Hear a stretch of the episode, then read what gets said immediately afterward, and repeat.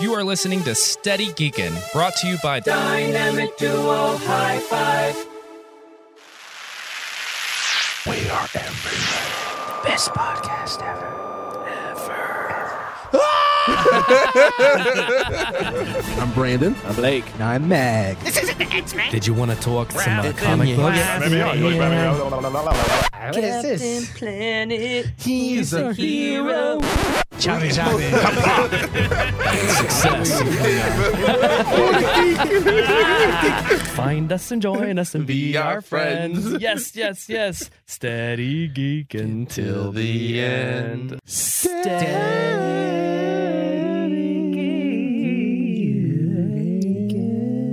geek. Yeah.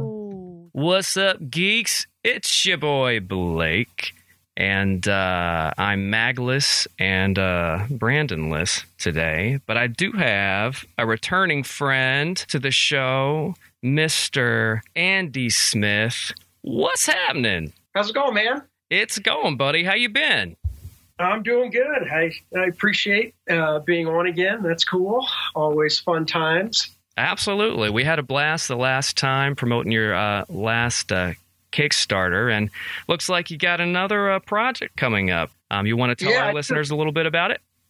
Uh, sure. It's called Dynamic Hero Templates. And what it is, is a 48 page book that you draw right in. So all you need is a pencil.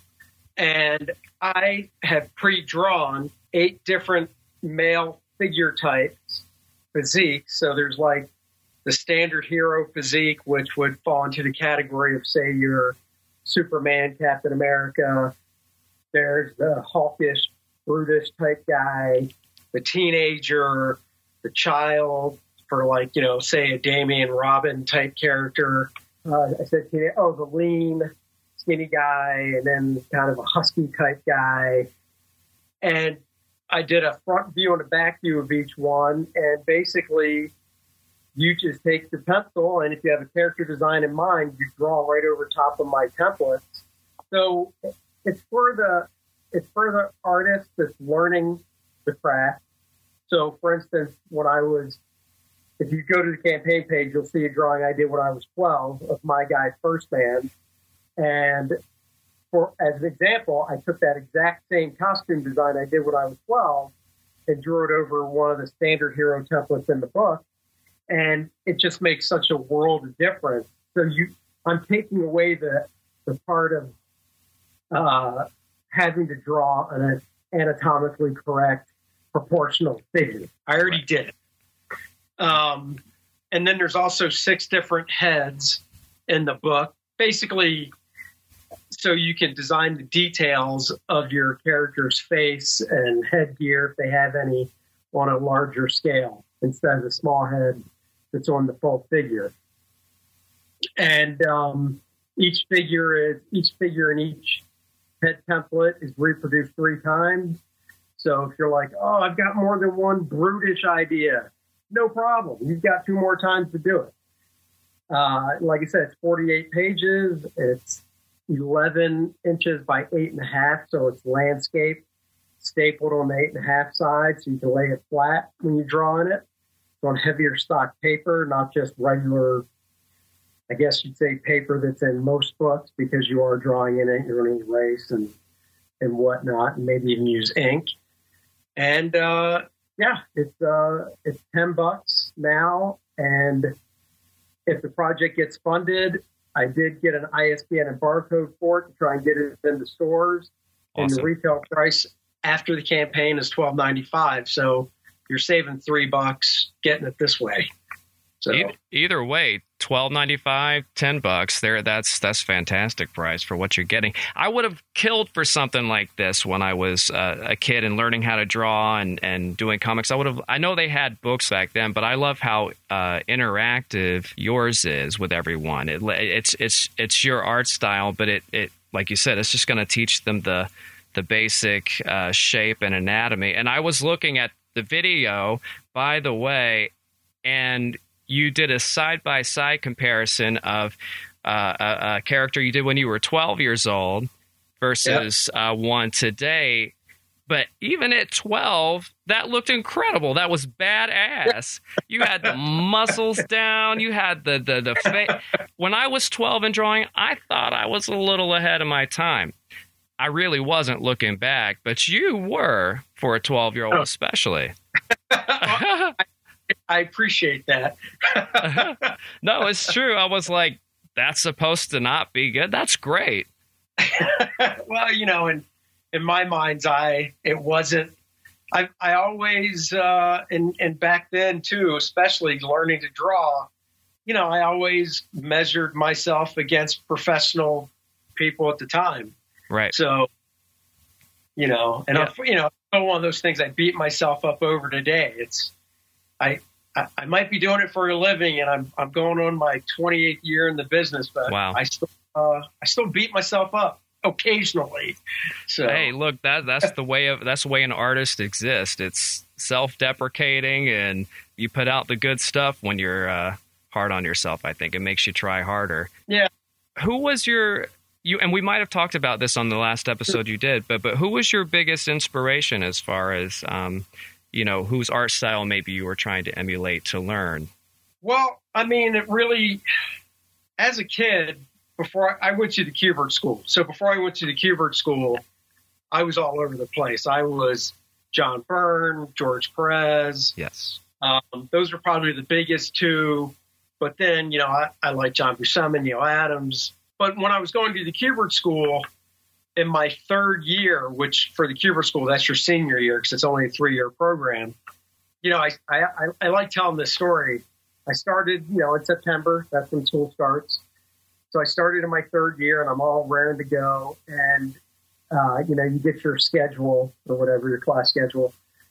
And I happened to see that there's, a, you know, teachers would come and go from the school because the teachers that teach at the Kubert School, their main job is actually, you know, illustration, comic books, whatever. Teaching there, it's just like a little part-time thing. So it it's wasn't weird to see a new teacher on staff, you know, for a year or whatnot. So anyhow, my third year, I happened to notice that second year students had the luxury of getting a new teacher, and it was Bart Sears. You know, this is right when Justice League Europe was coming out, or actually a few years after. And I was like, "No way! I'm getting robbed!" Because I was a huge, huge Bart Sears fan. Yeah. Uh, I think Justice League came out in '88, and that's when I started the school. So this is you know 1990 now. So I was like, you know, I'm not going to let an opportunity pass me by. I just went down to his class one day before it started and, you know, knocked on the door and went in, introduced myself, said, you know, I'm a third year student. I'm a big fan of your work. I, you know, would you look at my stuff? And he's like, yeah, sure. So he did. And, you know, he must have saw something in it because he did kind of take me under his wing and mentor me, even though I was a third year student. He lived in town. So I would go over to his place and do some of my homework assignments over there and, you know, show, you know, have him critique the stuff. And, you know, like most teachers did at the Kubert school, they would throw tracing paper over your work and go, well, you could fix this here or do this differently, you know. So that's what he would do. So, um, he was definitely the biggest influence because for almost the whole, well, for a whole school year, I had him kind of as a private teacher slash mentor. And, you know, he was the one that took me up to DC for the first time and introduced me to editors and stuff when I was a senior in the Wow. spring of that year. And, um, you know, it was either my second or third time up to DC with him that, uh, you know, I met an editor and showed him my stuff and got my first gig. So That's And, you know, obviously we're still friends and, and whatnot. that's got to be so crazy. It's it's. I know they say like never meet your heroes or or your or who would you who you would want to be mentored by because you might be disappointed. But I love hearing these stories when you meet them and then you end up working with them and then you're friends with them and they're just genuinely great people. I don't know how rare or common that is, but that's that's freaking awesome. Um, yeah, definitely, I always knock on wood, um, that I think I think in comics, definitely talent, you know, plays a part in it. But I think it's talent. I think it's timing, and um, you know, probably a little bit of luck thrown in there because it's just a big mixture. Because you know, it could have easily been one of those cases where he would have been like, "Hey, I'm going up to DC. Do you want to go with me and show some of your work around? I'll introduce you." And you know, if I said no, you just you know, you you never know That's right. and I'm always the one. I'm. I learned at an early age that you know if there's an opportunity to meet somebody, a mentor, or you know somebody whose work you look up to in any industry, any industry, not just comics. If you have a chance to do it, you should do it because if you don't, more likely than not, you're just going to be kicking yourself. You know, and honestly, most things there's there's two ways things can go. It's either a yes or a no. So I mean, I could have walked into his room and been like, "Hey, I'm a third year student, big fan. Would you look at my work?" I mean, he could have said, "No, I'm teaching second year. That's that. Get out of here." You Right. know, and I would have been like, "All right, whatever." Um, but the point is, if you don't try, you never know. That's right. So you always gotta, you always gotta try. And yeah, I mean, through him, I've met a lot of other people. I've met Graham Nolan and um, Mark Pennington. Uh, Bart and I have shared studio space when I lived up in Syracuse, where he's from. Um, and like I said, we're still really close friends. We're partners in Ominous Press again. So, you know, it's it's uh, it's hard to believe that it's been almost thirty years. That's That- crazy. Do you still have So- to pinch yourself every now and then? Yeah, I mean there, it's yeah, definitely because there are days like I was saying where, and I from all the artists I friends I've talked to, we all kind of go through this where you know we have our ups and downs. It's a roller coaster because it it is a creative field, and you have days where everything's just clicking and it's Yeah. just like oh this is just pouring out onto the paper, and then you have days where it's just like a freaking you know.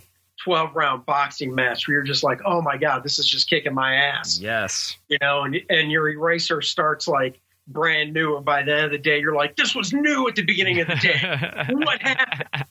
Um, and you do, you get frustrated, and and you just, you know, for me at least, through the years, I've realized when I get to a point of frustration, it's just the best just to get up, take a 10 minute breather, or walk away from it. But you know, I do realize even on the worst day that you know I'm doing a dream job, yeah. and you know a dream job that other people look at and go, "Man, that's a dream job," and something that I've wanted to do since I was a kid, so I'm able to do it. Whereas, you know, it's it's a tough business, man. When when I went to the Kubert School, we graduated. I think there were maybe say 35 people on my graduating class, and maybe a third of us are doing comics. Now, not everybody that goes to the Kubert School wants to, wants to draw comics for a living, Okay. but still, there's still only a handful. Yeah. So I don't know if it's like you, you should be a certain age to start that and then you, so you have so many years or is it something you can like get into at any point as long as you know your your your style is I guess fresh and uh, well good obviously but I mean, I think you can get into it. I- Obviously, it's easier, you know, when you're when you're younger because that's all you have to concentrate on. You know how it is. Right. The older you get, the more stuff you have, um, and the more it just takes. Like when I went to the when I was going there before I started, I really was telling myself I need to have a job before or when I graduate because if I don't, I'm going to obviously have to make a living somehow. My parents aren't just going to be like, "Oh yeah, three years, come back home, just live on the couch, we're good," you know. So, so I realized if I didn't have a job before I graduated or when I graduated, you know, I might have a one or two month buffer in there, where my parents might be because I did move back in with my parents, where they might be like, "That's cool, work at it," but they wouldn't have been like, "It's been four years, guy. What's going on?" So I probably would have had to get a quote unquote real job doing what make a living. and then at night or in my off time, work on samples and so forth. And I just know how hard that would have been. Yeah. You know, doing a regular eight, you know, eight hour job. And then when you take into fact commuting and everything else, you're looking at probably 10 hours of your day gone. Mm-hmm. And then you have to come home and, you know, nose to the grindstone at a desk. Yep. And if you really want to do it, you'll do it. And like I said, that's why I really knock on wood and just am very thankful that I got that gig at DC when I was in my senior year. And, um, you know, the editor was real cool. He was like, look, there's no real pressure. So I, I want you to finish school before you even start drawing the book. So I was able to finish school and not have to do schoolwork and, you know, draw this thing for DC. And like I said, after that job, I got another one and another one, and I've been working steady ever since. So I, I definitely count my blessings every day because I do know people that do the real job and, you know, work on it at night and stuff. And, you know, I hat off to them because they're slowly, you know, making, you know, a living at it. Yeah. So it's just a lot of dedication. And that's, that's the thing. It's not an easy, it's not as easy as people think where it's just, oh, you just sit in a room and draw pictures all day. No, Okay. Okay. no, because it's it's all about that. You you have to be in that mindset. You have to have the flow going. You have to have the mojo. Like you were saying earlier, some days it just pours out on the paper, and then others it's you're really just like pulling your own teeth and hair out just to put something down that's quality. So it's it's not easy, and, and I and I've I know people that have said that ah people that draw comic books they said the same thing. They just sit and draw all day. I'm like, well, you're just ignorant, but okay. you know, it's funny because like I've had before, you know, I had regular jobs growing up and stuff. And during the summers at the Kubert School, I'd have to get a job. And one of the jobs I had, one of the two most physical jobs I ever had was I worked for UPS for one summer. Yep. And when you work for UPS, you do, you don't come in and just go, you're a driver. You literally, I don't know if it's still this way, but back then you work your way up. So the first job you do at UPS is either loading or unloading the 40 foot trucks, tractor trailers. Yep. And it's just you, one person. And the shifts were only four hours long because for four hours, you get a break. I think you, I got like a 10 minute break every hour. But besides that, um, you start loading because, or no, you would start unloading because unloading, you didn't, you didn't really have to check anything. You just open up a 40 foot truck and you just see this wall of boxes and you'd have a conveyor belt and you just start unloading until that truck's empty and then you move to a different truck. And I would literally walk out of that place and I could take my shirt off and wring it out. Yeah. yeah. Um, so I did that first summer, and then another job. I was a I did uh, gutters where I cleaned them and installed gutters with a guy. So climbing up on roofs, cleaning out gutters, or you know putting new gutters up. So the point of the story is I did I've done two real physically demanding jobs, but at the end of the day, for both of those, I was physically tired, but mentally, you know, I, I wasn't mentally tired. But after a day of of creating and drawing comics, and you know, even my friends that write for a living, at the end of the day, your your mind is just kind of really spent. Yeah. You know, so so it's just the opposite. Like at the at the end of the day, I could go out and be like, yeah, let's let's uh, shoot some hoops or do something physical, no problem. But when it comes to like doing anything mental wise, I just want to turn it off and read a book. Yep. Or, or watch TV. Something that I don't have to use this. Yeah. Yeah. I Right. want to have to think too hard. I, I'm the same way. At the end of the day, it's it's you know because I my job. I'm always around people. I'm constantly talking to people, and when and and when it when I'm home at night and I want to work on any whether it's you know artwork or it's you know um, editing the podcast or Sure. um, you know the graphics or animation I do for our little uh, ads and stuff. It's I have to really force myself to sit down and just do the work because otherwise I just want to sit and um, just Netflix all night and just not think anymore. It's just that that, that motivation is, is hard to pull out sometimes. But so you've worked for both Marvel and DC. What has been I don't know your most favorite project that you've worked um, for either or both? Favorite characters, favorite book. For DC, it was probably the last one I did, which was Earth 2 because of you know drawing the different the different um, renditions or incarnations of the characters. You know, Superman, but it was uh, and I don't know what Earth number he's from, but it was uh, the black Superman with the mostly blue suit and white cape. So I got to draw him. Um, I got to draw the Earth Two version of Batman, which was cool. So Earth Two for DC. For Marvel, I did a Weapon X mini series, which is you know Wolverine. Yep. So and that had a ton of characters: Wolverine, Saber, just a ton of mutants in it. Awesome. So that's probably my favorite for that. Yeah. You know what? I got to revise that. I did two issues of X Men Forever with Chris Claremont, ah. so I'm going. to I'll say those two. I got I got to go with those two because I got to work with Chris. The legend himself. Yeah, and that's just you know, once again, growing up reading X Men. Yep. And Chris wrote it for how many years? You know, so from I'm trying to remember when he started in the 70s, in the late mm-hmm. 70s with Cockrum and Byrne. Yep. All the way through the 90s.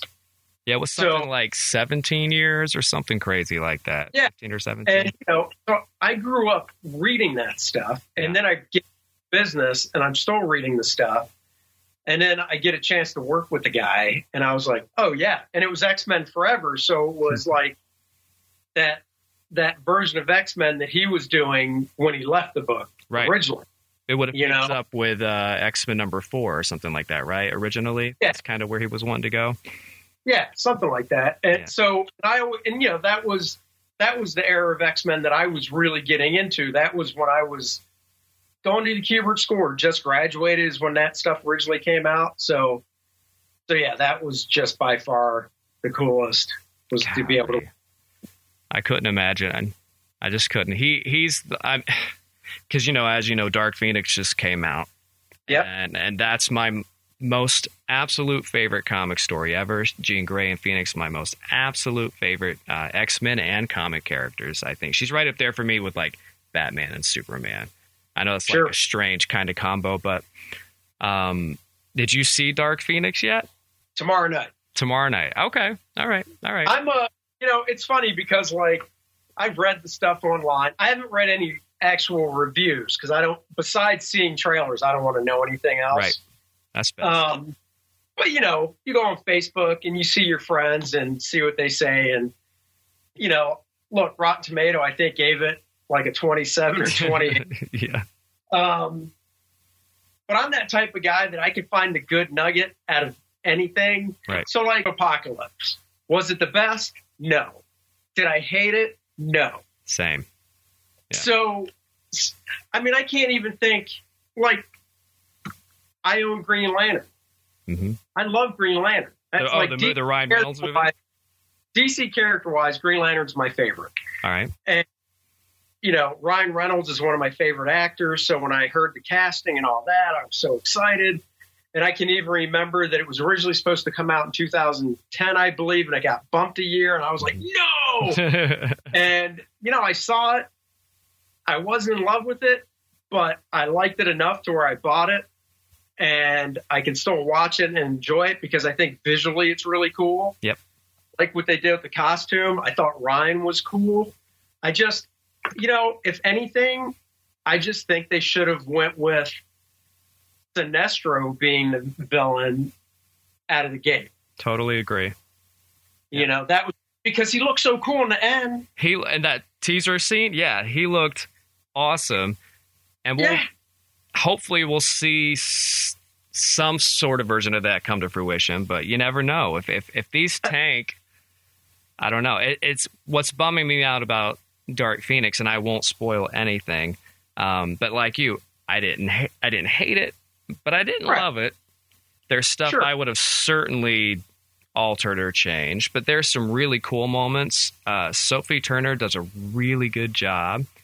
Yeah. Um, I don't want to say anymore because I don't want to spoil it for you. But No, I'm just. It's really weird that it's getting like the bad press, I guess, or reviews and stuff that it is. Because, like I said, I can, I can pretty much go into any superhero movie and walk out of it and not be like that was the worst garbage I've ever seen. I can't. I'm yeah, of course now I can't think of one, but I can't I can't think of one that I I've ever been like that with because I'm watching this stuff I grew up with on the big screen. I like all the actors they have cast, like you know Sophie Turner and Yep. All the other actors. I think the casting's good, and from the previews it looks good. So that I mean, I there's know some- they changed some stuff. Obviously, they have to, but I don't know. I mean, I'm going into it with an open mind. As you should. That's how I did it. I knew I wouldn't. It wouldn't be my ultimate version. Uh, and now that uh, Disney and Marvel have the rights to the X Men characters back, in a perfect world, we get that fully faithful uh, adaptation. You know, like a good. I don't know. I, always see it as this big epic space opera trilogy. It needs to be more than one movie, clearly, because it's such a huge story. And with Disney's money behind Marvel Studios and with the uh, success of the whole MCU, they would have plenty of cash to to make it not only visually beautiful, but get the best actors out there and get the best writers out there. Chances are they're not going to touch it though because it's been done twice already, albeit incorrect. But uh, I don't know. Well, we'll see. I, I still, to me, it's that uh, X Men animated series got it just right. And I did just think of a movie, a superhero movie that I was like, who greenlit this story? And it's the first Hulk movie that Ang Lee did. Yes, I was going to say that a Now- minute ago.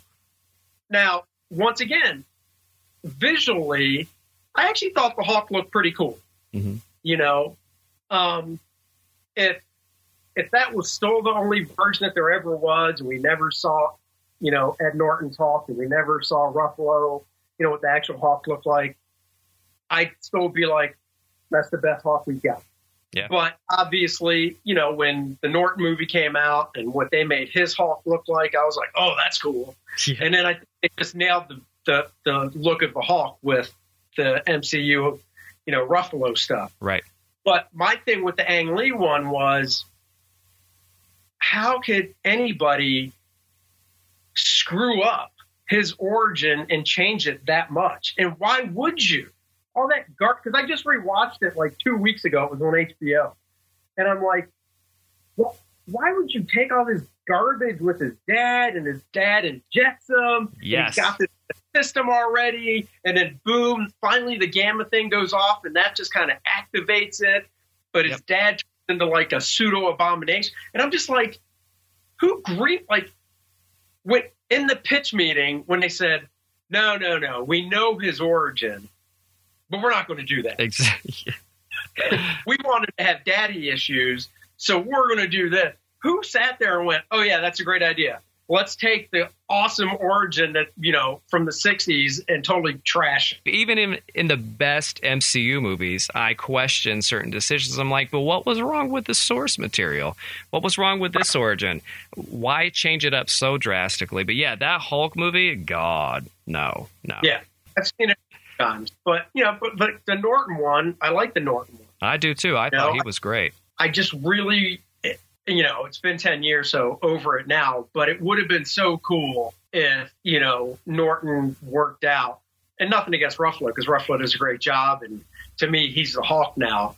But in the beginning, because it is an MCU movie with the tie in with Robert Downey Jr. and end and all that, it just would have been so cool if, you know, when we saw him again in Avengers, if, if it was Norton and if the look was the same, just for continuity reasons. Because Yeah. because I'm still reminded that that no, that is that an MCU movie, and I'm like, Yeah. oh, that's right, it is, because it's just so visually not the so different. I know.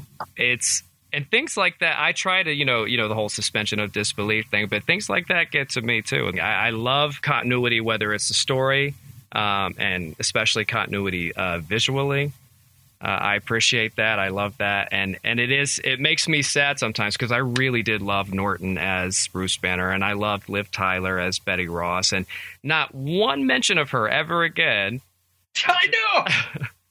What happened to betty They set up so much stuff in that movie. They set up the leader. yeah They set up Doc Samson. yep and have done. I mean, it's Nothing. like it wasn't. It wasn't you know the breakthrough smash like Iron Man and stuff. I get it, but it still ties in. Yep. It's still. But you know that the whole Brazil thing, or wherever you know wherever he was when Black Widow went to find him, was a total Yeah. tie. You know, it's still all there, and you know the guy from Modern Family. I can't remember the actor's name. That was Right. going to be Doc Samson. yep That was like, if I was him, I'd be like, damn it. phil dumphy Phil Dunphy. Phil and then Dunphy. the league they set all that stuff up. and and who knows? Well, well wasn't it part of it like Paramount or whoever um or Universal? Yeah, that was produced. That wasn't a full. That was because the first full blown Marvel movie was which. It, Might have been What- Avengers. I don't think it was Iron Man either. No, because I think Paramount. I think I don't know some kind of deal with Paramount where they Yeah, were helping with like the first several films, and then Disney took over. I guess right before Avengers, right, or something like that. yeah, something like that. Yeah. That's Speaking of the stuff they've just, you know, besides Leader and Doc Samson and even Betty, there's just no talk of Abomination. oh, Abomination. Yeah, So he's still he's somewhere. probably on the what is it the the the. Is it the raft, that prison underwater from Civil Oh, yeah, War? Maybe he's there. Yeah. Or maybe we'll find they set him to the negative zone when they bring uh, the Fantastic Four in. Who knows? That's Yeah. nuts. Um, well, back to your to, to the Kickstarter. So, when you make the goal, are you going to continue uh, with with another several books? Are you going to? Yeah, I mean, volume two, this one's the male, Mhm. and volume two would be female. I didn't do them in the same book because once you get to a certain thickness with the paper, you have to go to a different type of binding. It, basically, it's square bound after a certain amount of pages, and if you do that, you can't lay it flat. When it's stapled, like comic books are, you can still lay it flat. So See, that's something I never would have thought of. big- Yeah, no, that's a big thing. Since I want people to draw on it, I wanted to be able to open up, lay it flat, be able to draw on it. Um, and I wanted, you know, I like the idea of doing two volumes, you know, and then who knows, there could be a third one that's maybe just kids, you know, I don't know. But the second one is definitely female with different physiques, body types, heads, all that stuff as well. So. Nice. Do you have any other projects coming up that you're allowed to share with us? Yeah, no, I'm finishing up, uh, you know, with Ominous Press, the company that I'm involved with, with Bart Sears and Ron Marz. Mhm. Um, I'm finishing up issue four of Demigod, which is the four issue book I'm doing with Ron. So I'm finishing that up. And then after that, we shall see. I've got a couple things in mind, creator own type stuff. And actually, Heroes Con is this weekend, and one of my friends is coming down for it. So I'm going to talk to him about a couple different things, um, and hopefully more Demigod. Um, Yeah. We did, you know, the first volume of Demigod, issues one and two, we put together as a hardcover, which is oversized. It has a 12 page story in it that's only in this hardcover. So there will be a volume two, which collects issues three and four, and will have at least a 10 page story in it to, you know, make it as special as this first volume. So, and then hopefully there will be, you know, volume two of Demigod, which would be, you know, volume two, number one, you know, another miniseries. Hell So- yeah. Yeah, because that, that's what you were on promoting last time was was the Kickstarter for Demigod, and that went over very well. So I don't Yeah, see did. why it wouldn't continue. it was but you know it's one of those things where when the four issues well i believe issue two in fact it's funny i got a facebook reminder you know how they like to go here's a memory Yeah. um, it was from a few days ago and it was when Demigod number two came out last year at this time so yeah it didn't come out monthly but you know it's just one of those things when you're doing your own thing um, you want, you know, I'm trying to put my best into it and other stuff. I do other things outside of comics, advertising and stuff Okay. that have come up that, you know, I have to do as well to make a living. So, Right. um, but we decided, and the same with Dread Gods that Ron did with Tom Raney, that we'd rather have the same creative team on a book because in the long run, basically a year from now, it'll all be out and it'll all be by the same people. And, you know, a person's not going to be like, well, those four issues were drawn by three different guys, but at least it came out in time Yeah. compared to here it is, one nice collection, all the same artist. That visual continuity. Exactly. Yeah, So that means people don't realize. I'm not saying this is Watchmen or Dark Knight, but people don't realize Dark Knight and Watchmen didn't come out over the course of four months in a year. Right. I think that's one of the nice things about not it not being a DC or Marvel thing because I get it. when you're a big company like that Mhm. and you're putting a, a Superman book out, it's got to be there every Right. month. But then you know, like you said, when they do do their special projects like uh, Batman Damned, I believe issue three's not out yet, and you know, I don't mind, and maybe it's because I'm biased as a creator that I know the work that goes into it Yep. and I love Lee Bermejo's work, so I'd rather see Lee do the work than them go, nope, it needs to come out this day. This is when we said, Lee, you're off. We're doing this. Nope. Yeah. I'm good with waiting because it's all about the continuity of it. hmm Rather see it all by one. I'm the same way. I, as you, you want it to be as good as it can be, and if it takes a few extra months, so be it. Pretty Yeah. much. Tell our listeners where uh, they can find you. Website is just andysmithart.com. Social media is, uh, you know, facebook.com forward slash Andy Smith cartoonist because somebody already had Andy Smith art. um, Twitter's Andy Smith art. Instagram's Andy Smith art.